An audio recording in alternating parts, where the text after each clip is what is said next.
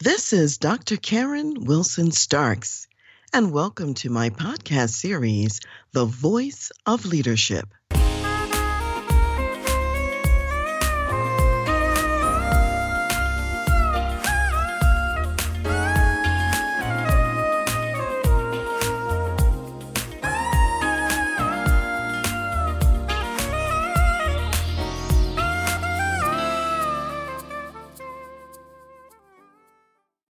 Today is the National Day of Prayer. That means it's a day that's dedicated to really set aside so that we can pray for our nations. So even if you're not in the United States, you can also pray for your nation today if you choose to. And it's a day when people of all faiths, all different backgrounds, are called and asked to pray for the country. So, in the United States, we've always had times of prayer for the nation. In fact, in the autumn time period, people were called to pray and to give thanksgiving for the harvest that God gave and that came in. And then the springtime, usually that was a prayer that was associated with fasting. And then finally, in about 1952, President Harry Truman signed into law the official National Day of Prayer that we observe today. And Congress actually has designated ordinance or designated bill or whatever to indicate that it's a National Day of Prayer. And the president also issues every year a proclamation to call people to pray for the nation. As we think about this time that we're in right now, there's so much to pray for in terms of the nation. And what I want to focus on is what prayers may be important as it affects particularly business leaders and business owners. So, number one, we want to pray for our president. We want to pray for our government that they will have the wisdom wisdom to make wise decisions. Right now, we're in different circumstances and scenarios with different countries around the world where we have negotiations going on. What is the wise thing to do? What kind of a relationship do we need to have with the different countries around the world, which does affect business imports, exports, partnerships, and so on, like that? So, we want to pray for the wisdom of our leaders in making those choices also choices about immigration and how that may affect the workforce as well. So we want to pray for that.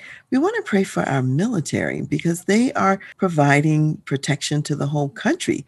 And if we have a war or a military situation that's siphoning away resources, clearly that's going to affect the business community as well.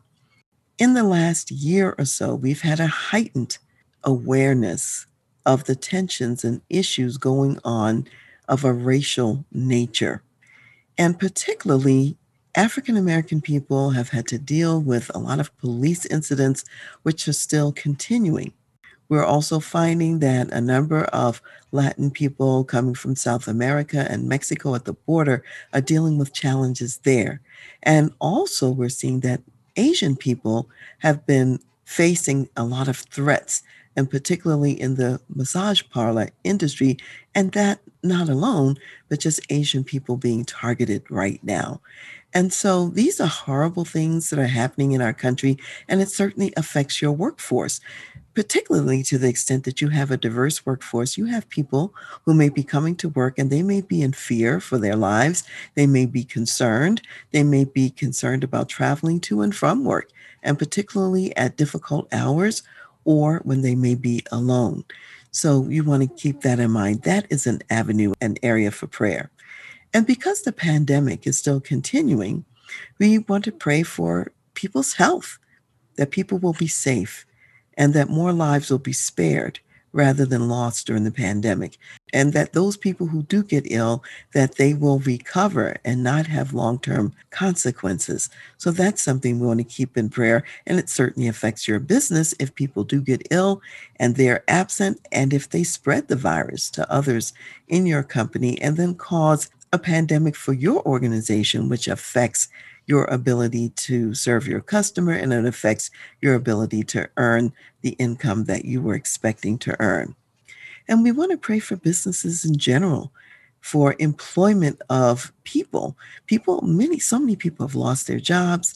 So many had cut or reduced hours, and so many businesses have actually folded and failed over the last year. So, for those that are still in operation, we want to pray that they find forward pathways that are effective and that work. And for those who are out of work, that they actually find employment. Those are all things that we can pray for. We also want to pray for families and for communities because some people don't have enough food. Some people don't have clean drinking water. Some people are facing eviction or they're already homeless. So there are things affecting families, and then there are natural disasters, whether they be floods and hurricanes and mudslides and whatever else fires may be impacting people. People and communities are having to deal with those challenges. And then, seventh, there's just the suffering that comes from mourning the loss of loved ones. There have been a lot of deaths and a lot of losses in the last year. So we've gotten a lot of people who are bereaved. We have people who are heartbroken for various reasons. And again, those who may be hungry, those who may be homeless, and those who may be refugees.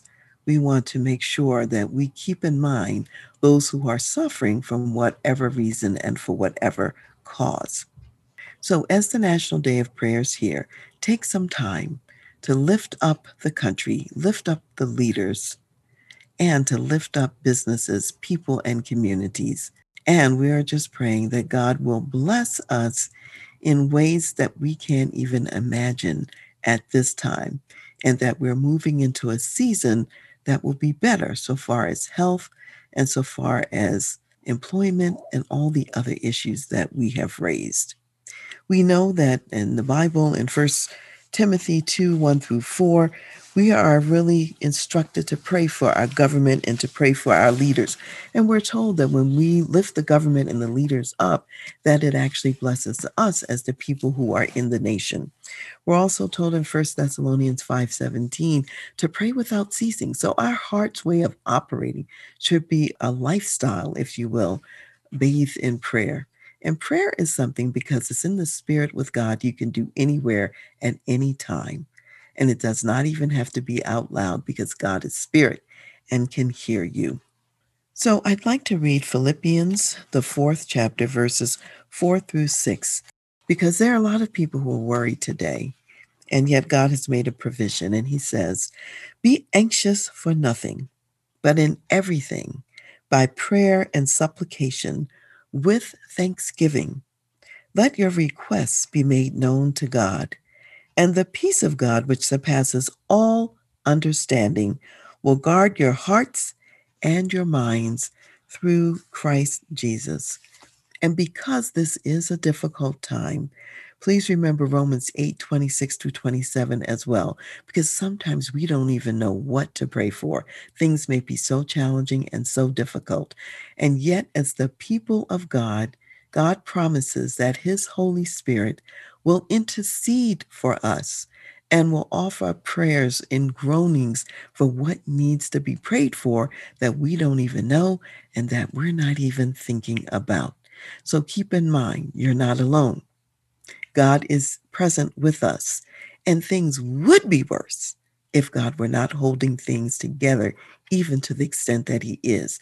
And as we ask for His divine providence in our current situation, remember to be thankful for where you are now, what you have remaining. Thanksgiving is an important part of prayer as well. And I invite you, if you would like for me to pray for you or your business, please give me a call. You may leave a message at 719 534 0949, extension 1 or extension 2, and I will pray for you and your business. As an executive business leader, you have many difficult decisions to make every single day. And it's important to think about how do you develop your people? How do you launch and develop high performance teams? And how do you create a culture that wins every time? If you would like to take a look at your organization and to talk about the wisdom and guidance that would propel you to create a best place to work and also competitive advantage, then I invite you to apply for a consultation to work with me. Go to my website, www.transleadership.com, go to the services page, and under organizational consultation, you will see a tab that says Contact Us. That's where you request a consultation. So if you are an executive business leader in a medium to large size company, then I look forward to receiving your application and having a conversation with you.